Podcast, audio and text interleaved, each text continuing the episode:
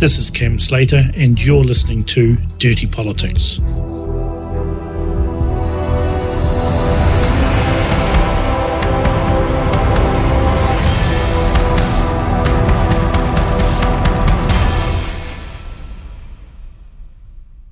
Welcome to the Dirty Politics podcast.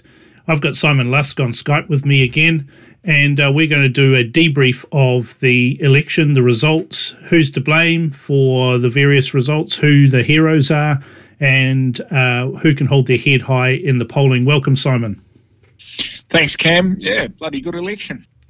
I thought it was uh, mildly interesting. It wasn't nearly as exciting as 2014, but then again, we were right in the midst of the whole lot in 2014.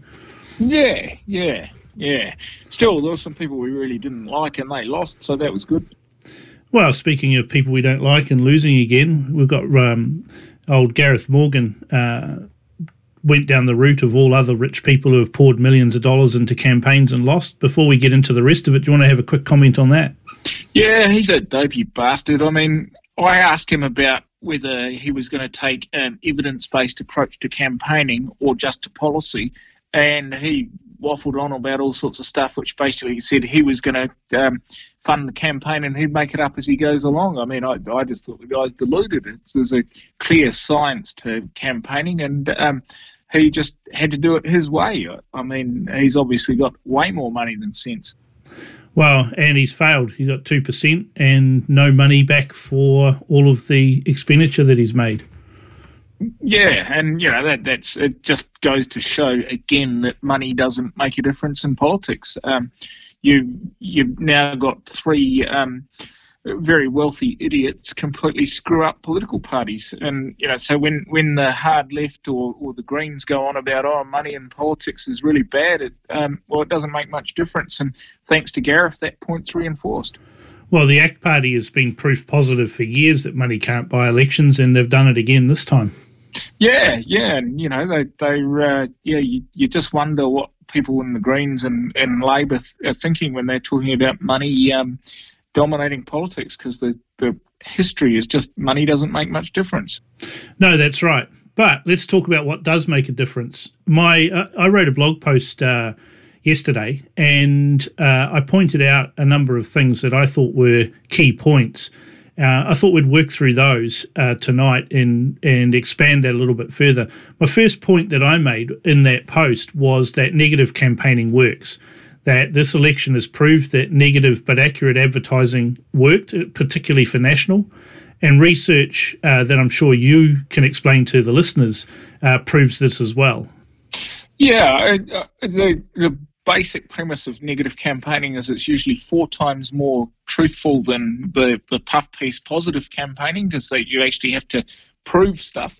Um, National's uh, ads were um, exceptionally good because they attacked Labor on something that people were concerned about. And, you know, their, their seven new taxes was just a, a very easy ad to construct, and Labor were set up to fail by um, Grant Robertson not being prepared with a decent answer to what was such an obvious attack.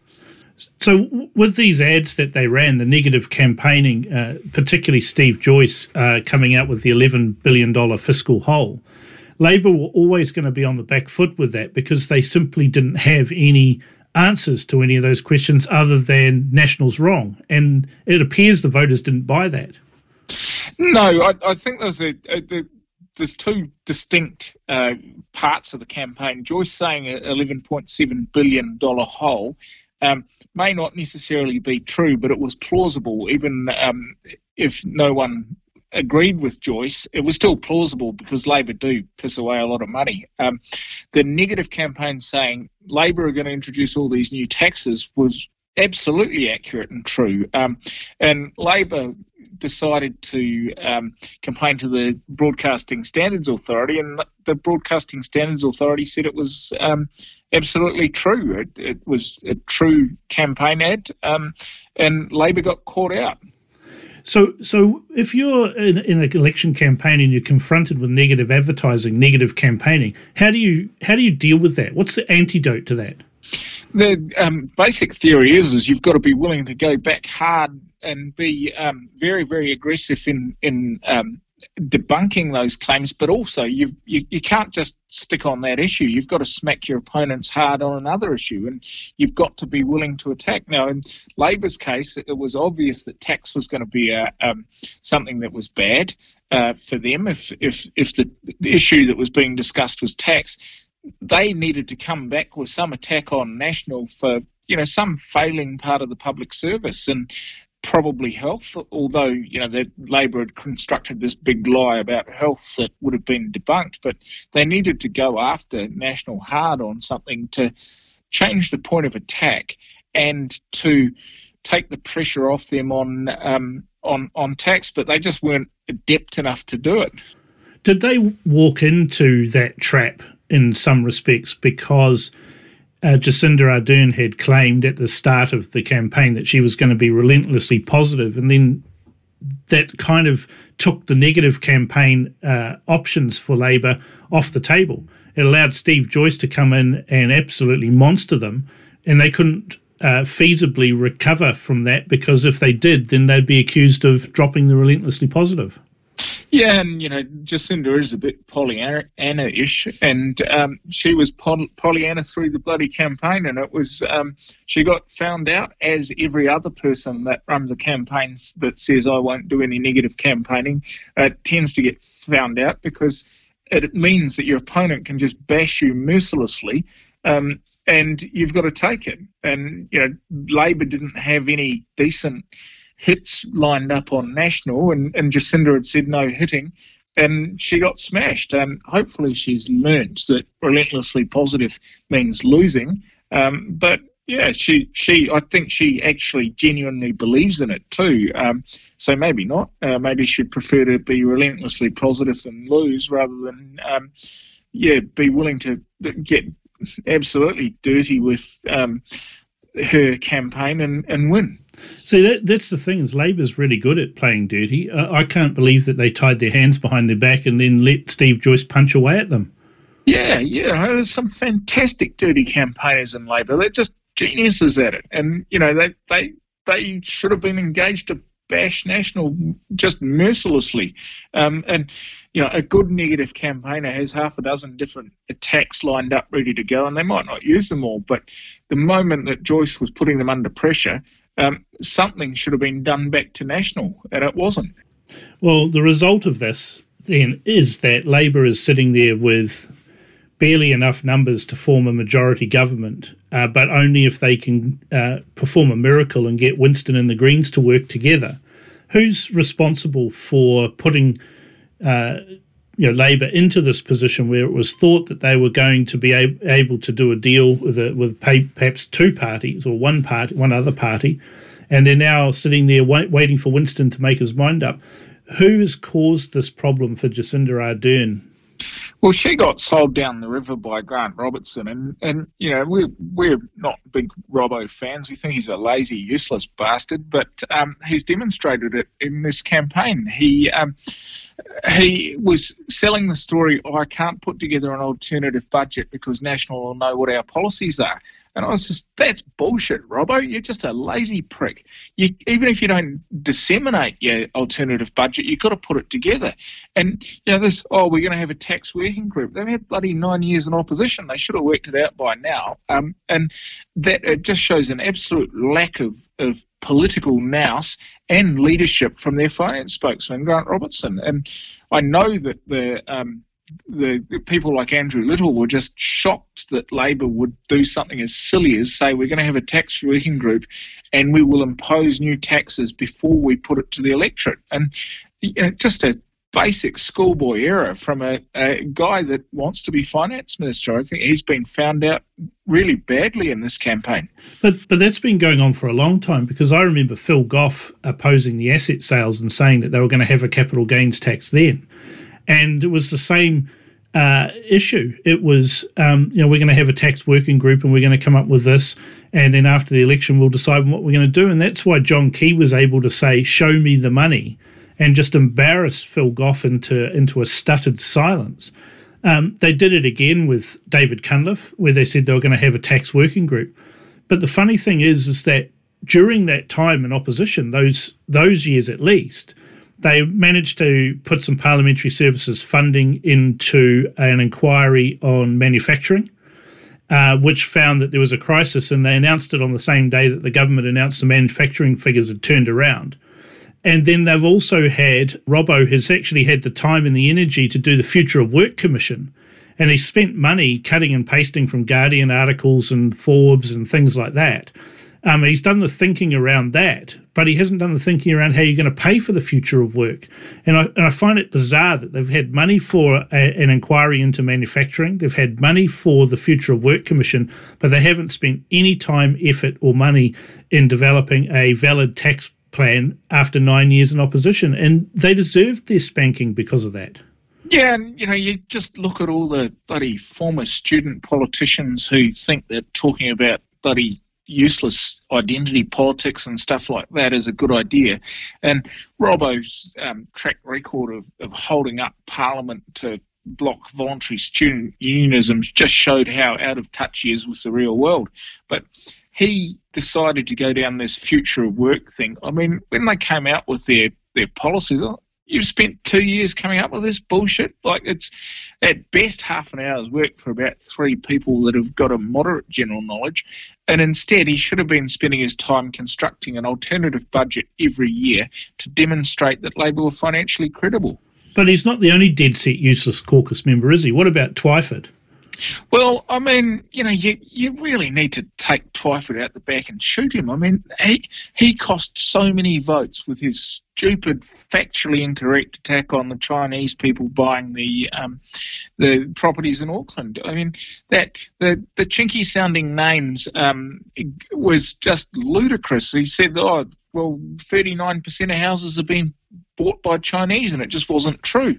He couldn't get his facts straight, and he insulted a, a large demographic who will never vote for Labor while he's around. Well, one of Labor's bagmen is is uh, well, former bagmen is married to a Chinese, and there's no way he's going to go and pick up checks for for the Labor Party.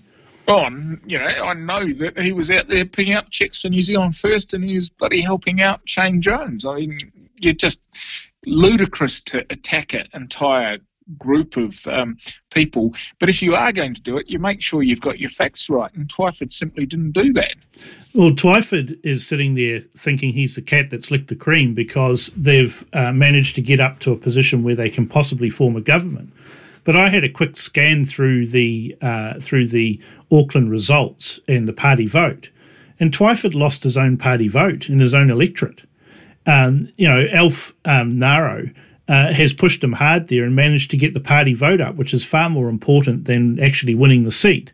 And if you look at the neighbouring electorate, New Lynn, where Deborah Russell, a, a tax expert who was selected as a candidate for the Labor Party, but has, clearly has no, had no input into the tax um, policy of Labor, she lost the party vote as well. Yeah, and you know, you, you just struggle to comprehend how Phil Twyford, who is apparently a strategic genius, hasn't worked out that you've got to bloody win the party vote. And you know, and not only that, you, you, you think, okay, so Deborah Russell, who we've both heard very good things about, um, uh, and for a Labor candidate coming in, she has a great track record. She could have put together their tax policy probably in a couple of weeks, but they didn't ask her to. Well, and then on top of that, uh, she's so busy campaigning and finding her feet as a candidate uh, that she's she's lost the party vote. In fact, out west, the only electorate where Labor won the party vote was Carmel Sepuloni's. Yeah, yeah, and you know, it's just Labor can't really expect to um, to become government until they start winning the party vote in the seats that they hold, um, and then they need to start winning the party vote in some of the seats that National holds, and they're a long way away from doing that. Yeah, you take Te Atatu, right? Party vote, National 43.3%, Labor Party 41.9%. Um, that, and that's the campaign chair. That's his electorate. Um, if you look at New Lynn, uh, with Deborah Russell, 43.4 national, Labor 40.9. And if you then look at um, at, at uh, Carmel Sepuloni's uh, Kelston seat, uh, Labor Party 48.8, National Party 34.4. Stark difference, but not much difference in the demographics between those electorates. Yeah, I, I don't know them um, particularly well, but it, it just shows it's it's not as big a crime as when um, National uh, won in the high, uh, sorry, in the low 30s uh, uh, electorate vote and only 20% of the party vote under Bill English in 2002. Mm, yeah, that's right. That's true. But, uh, you know, MMP's about the party vote. National's shown that they know how to get their party vote, how to maintain their party vote, how to corral that party vote into not disappearing anywhere. It's now obvious uh, from the results that Labor got up because the soft core uh, centrist type Labor voters who had abandoned Labor under Andrew Little had obviously gone and sat with Winston. And then when Jacinda uh, Ardern came along, uh, they all flocked back there and uh, and consequently uh, gave Winston his lower result than what he was expecting. Yeah, and you know, you you just think, well, what would have happened if um, if Jacinda had have had a competent campaign that wasn't relentlessly positive and a competent finance spokesman that had actually done some work. Well, the bottom line for that, in my view, Simon, is that um, is that they didn't have a plan. They had a plan to replace Andrew Little, but they didn't have a plan to run a campaign with Jacinda as the as the captain, you know, as she likes to call herself. And so they only had a half-assed plan, and of course they've got a half-assed result as a result of that.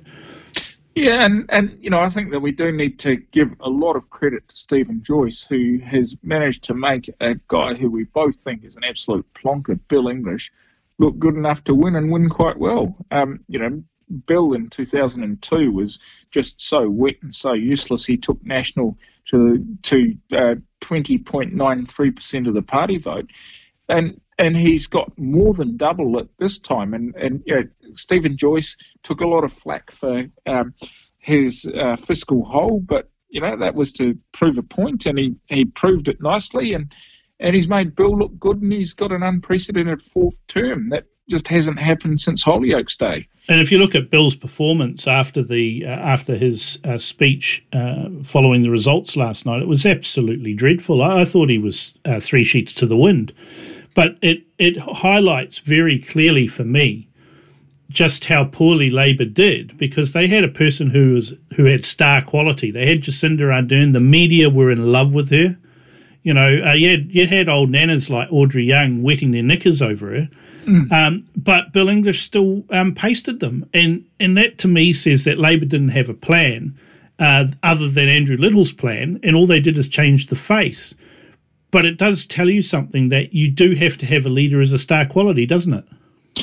Yeah, well, I think that you you need a leader that is um, it, eh, people like and want to listen to to start with. But you know, I don't think very many people like Bill English, but he's just got this great infrastructure that is was initially built by Don Brash, Judy Kirk, and Stephen Joyce. And Joyce is just a genius and has has managed to make a guy who doesn't have star quality um, win. Um, and, you know, that's a, a, thing that we need to you know, constantly bear in mind is that you can win if you don't have star quality. I'm sure that Helen Clark didn't have star quality, and Bill English doesn't. Yeah, but she was bloody competent, you know, and she had a good team around her, and she knew how to knife people that got in the way. But you know, she if you don't have that star quality like Jacinda, you have to be willing to do the work that Helen Clark did or build a team of really competent people like um, National did after 2002 when Judy Kirk and Stephen Joyce put the party back together and Don Brash got it up to a certain point and John Key made it even better. And, yeah, Key did have star quality, but he, yeah, you know, the, the probably the, the bigger lesson is that Labor can't have a boring, useless leader anymore. You know, they've got to have someone that connects. Well, they've also got to be able to deliver, and that's the thing with John Key is that he had the star quality, but he actually had good managerial skills. Um, he had a gut feel of what the electorate was wanting. Of course, that was provided by you know uh, the able polling and focus grouping from our good mate David Farrar at Curia. But um, he he still had a finger on the pulse of the nation. I'm not sure Jacinda does uh, have that. Uh, she has a concerned face and a smiley face, and she says the right things, and she's always wanting to have com- conversations. Uh, I noticed when she was leaving to make her speech that she said, if only I'd had a bit more time. And I'm not sure that would have worked because Labour's uh, campaign was ebbing away. And if she'd had more time, I think the voters would have seen the sorts of things that I've seen with Jacinda Ardern and others uh, around her, that there's no depth there. It is really a collection of slogans, uh, socialist slogans at that and some nice motherhood and apple pie statements. And if if the electorate, and I think this is what they're going to find out too, Labor, if they keep Jacinda Ardern on, they're going to find out that the the electorate uh, is really sick of having conversations and they want to hear action points. And so I'm not convinced that just having the star quality is effective unless you've got that work ethic. And I'm not sure uh, that Jacinda has the work ethic or the ability to have the work ethic, but neither does Robbo or Phil Twyford. So, to my mind, Labor's kind of stuck with Jacinda now because she got enough there to get um, a whole lot of new MPs who will who will have to be loyal to her because they're there because of her. But there's no depth there still. Yeah, and you know they really need to instead of getting some useless pinko like Gould doing their, their election review. They need to get someone bloody good like Fat Tony um, or Mike Williams. And you know, Mike will tell them the truth. Um, and that's that's the kind of guy that you need to get in there and, and who won't be afraid of telling the truth because he's he's a proven success in the past. Um, you know, Fat Tony would be bloody good to do their review. Well, he, he he doesn't take prisoners, and every time I meet him, I always count my fingers after I've shaken my hand with him. Yeah, look, he's just a bloody good political operator who knows how to win, and, and that appears to be something that Labor's lacking. What about polling, Simon? Um, we've talked about personality, we've talked about star quality, we've talked about, you know, Steve Joyce and Robbo and, and negative campaigning. What role did the polls have in this election? Who were the winners? Who were the losers? And who, who should we just mock mercilessly? Well, I think that Reid research of the public polls was the closest to being correct, and and that is, uh, you know, a, a, point in their favour. Um, I found the Colmar Brunton polls really, really perplexing. I just didn't see that Labor was ahead. Um, and they had two polls where Labor were ahead, and then they got a poll that was much closer to the result, and it was a massive swing. And I, I was wondering if their model was wrong. Um, it'll be interesting to find out from Farrar what, what he picks up about why Colmar Brunton's numbers were so far out in those first two polls, but were um, much better in the um, in the final one. Well, Colmar Brunton stated they haven't changed their methodology.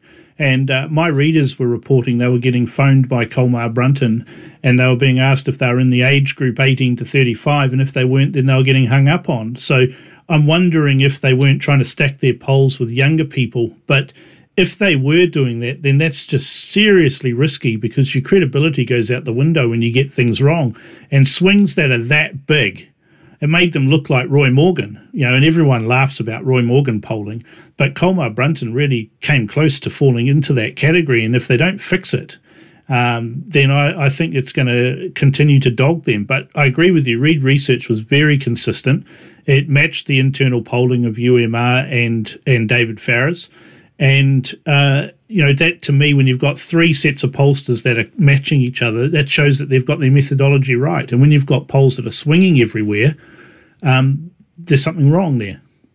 Yeah, and you know, if I was um, out there buying some polling and I couldn't use David Farrar, I'd be going straight to Reid Research because they're the ones that got it right. Um, and and that probably leads on to we've already been skating about Roy Morgan, but Roy Morgan was was positively, um, yeah, genius level polling compared to Horizon research. I mean, if, if you go and look at Horizon's numbers, they had National and Labor about, I think National was 39 and Labor was 38. I mean, you'd have to be a complete dickhead to bloody take Horizon seriously.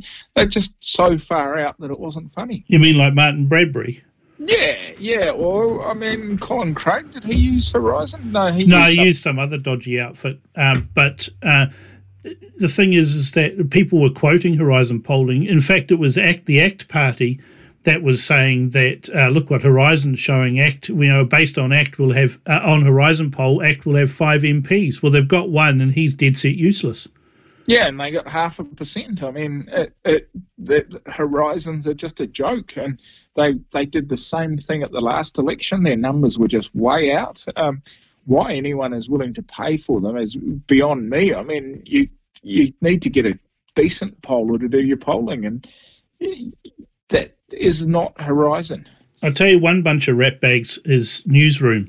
You know, they launched themselves, said they were a new media outfit, and then they produced these polls that were just laughable. And they were talking it up, saying, "Well, we're using a combination of a of um, you know web, um, you know, self-selected people and and cell phones and landlines, etc." And it's some overseas crowd, but they they produced a poll that said that National was going to get like thirty percent or something ridiculous like that, and that Labor was was 15 points in front of them. I mean, their credibility's out the window, and Selwyn Pellett must be seriously scratching his head over those two Muppets he's got running that outfit.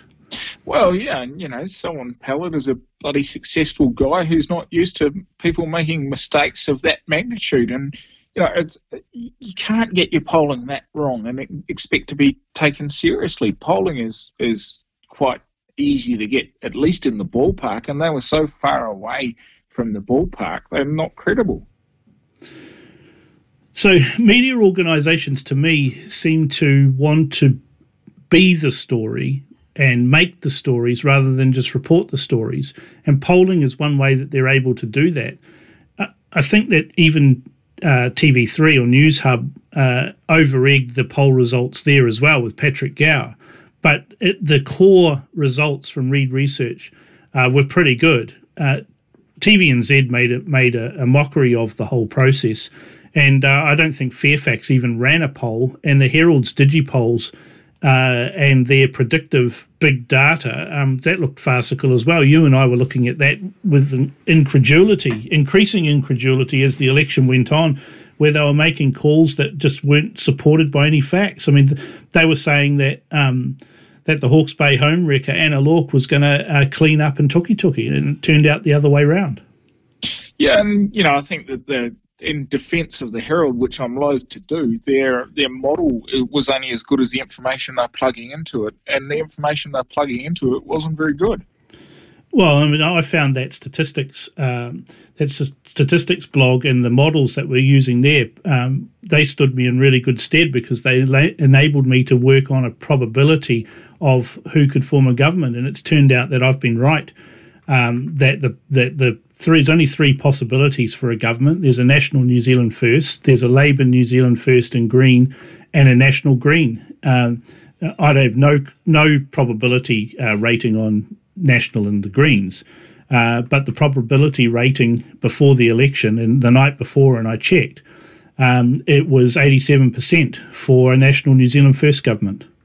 Yeah, and you, you've got to think that, that some of Peter's methodology must be really, really sound, and it's it's a pity that, that people like Newshub don't engage him, and, and not Newshub, sorry, um, uh, Newsroom don't engage Peter because he actually got stuff right, and Horizons just got it horrifically wrong. Well, I think that we've just got to get away from this, um, you know, binary sort of analysis of polls and start looking at, at statistical probabilities. Because if you do look at it, there is the, the possibility that Labor, New Zealand First, and Greens can form a government. But Peter's model says it's 54%.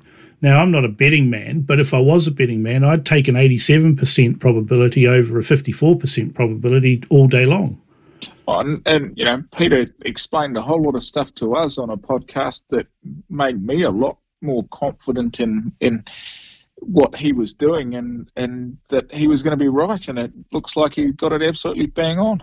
Well, I think that's where the media comes in, is that they're reporting on what they want to happen rather than what is happening. It's wishful thinking rather than fact reporting. Mm, and you know that was one of the great things uh, talking to Peter, he didn't have a perspective one way or another. He was just interested in the numbers. Mm. Now, problems.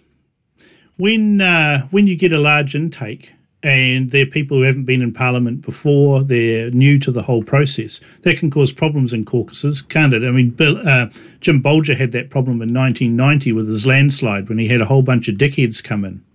Yeah, and you know, I don't know that there's quite as many people that are going to cause problems for Labor because they actually vetted their people and they haven't didn't have the I think it was 36 new national MPs in 1990 and quite a lot of them they didn't expect to win. So they put some absolute plonkers up to take one for the team and they actually won. Um, yeah, Gilbert and, Miles and Hamish McIntyre and a few of those people.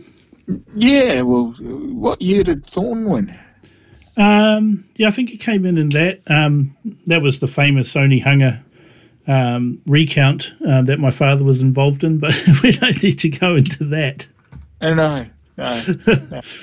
um, National too has some problems too because uh, the way I see it is that uh, they've been living a dream that uh, that they weren't going to have to deal with Winston, that their hit job that they performed on Winston was going to new to him, and uh, they were going to get enough votes from the uh, from the the wasted vote uh, to weather the storm of the of the um, special votes and be able to govern alone. Well, that that's that plan's failed.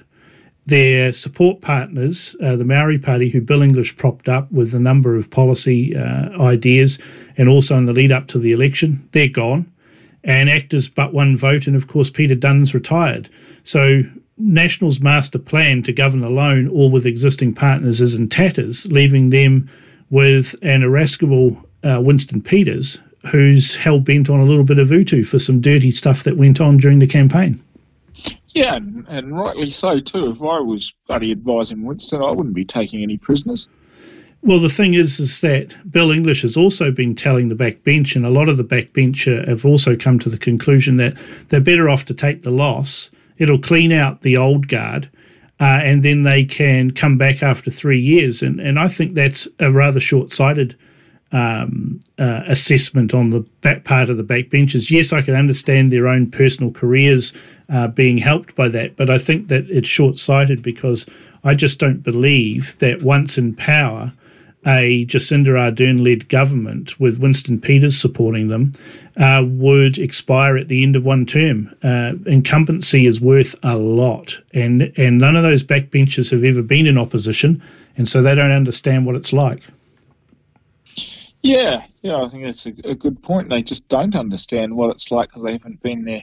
Um, and yeah, I, I just think that there's going to have to be a whole lot of growing up from some of the national MPs that haven't had to work through opposition. I had a phone call uh, this evening from a very, very senior um, gallery journalist who uh, was telling me that Jacinda Ardern's the best thing since sliced bread, that, um, you know, in the short time he spent with her on the campaign trail, she will make a very fine uh, Prime Minister, and that Winston's definitely going to go with Labour and the Greens.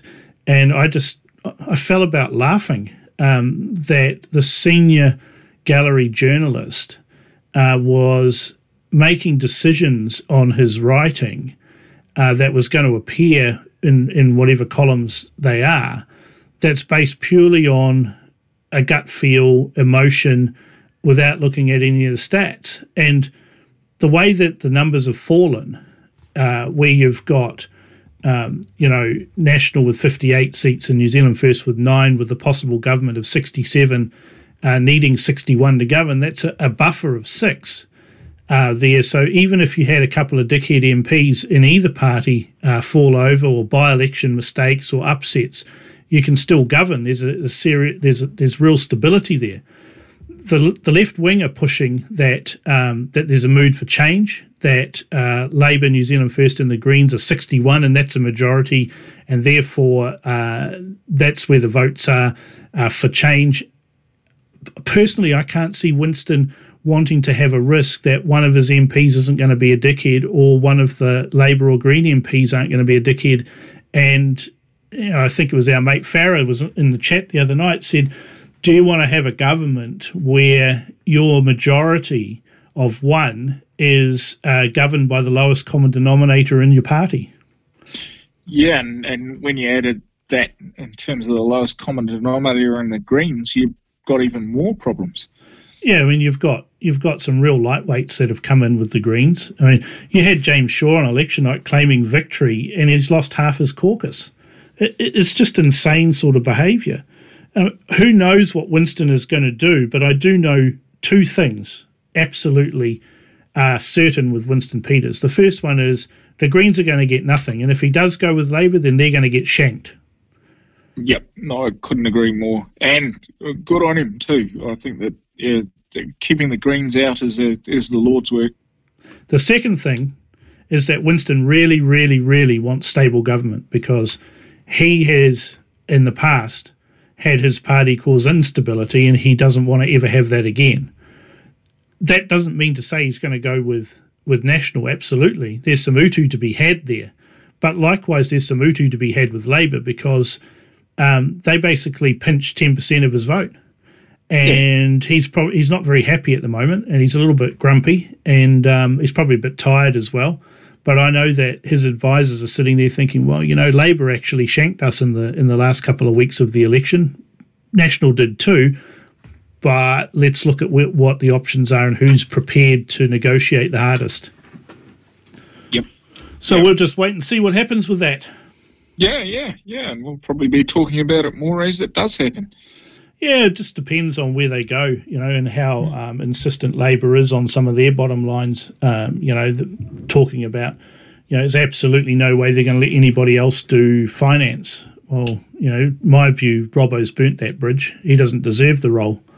No, no, no, no. He's a proven failure, and and he should be sacked mind you, he might be a useful puppet for someone in New Zealand First who's got the chops to be able to sit there and provide budgets and allow Grant Robertson to stand there and read out his first budget and then knife him after that. Yeah, I don't know that New Zealand First necessarily um, has anyone that would be willing to do that, though. They'd hire someone. That's what I reckon. Yeah, they they could, but yeah, yeah. Well, I think it's been a fascinating election. Um, it was certainly a lot quieter for me this election, but um, that's a good thing. Um, and now I guess we see how good the negotiating teams are at, at uh, forming a government. Yeah, yeah, yeah. It'd be uh, fun to be on the inside of that, but um, obviously we won't be. Well, there's ways and means of finding these things out. Yeah, definitely. Yep. All right, thanks for that review, Simon, and I yeah, uh, no hope the listeners have enjoyed that. And uh, you're heading off on a trip, but we'll still be doing podcasts while you're away. Yeah, definitely. Yep. All right, thanks, Simon. Thanks, Cam.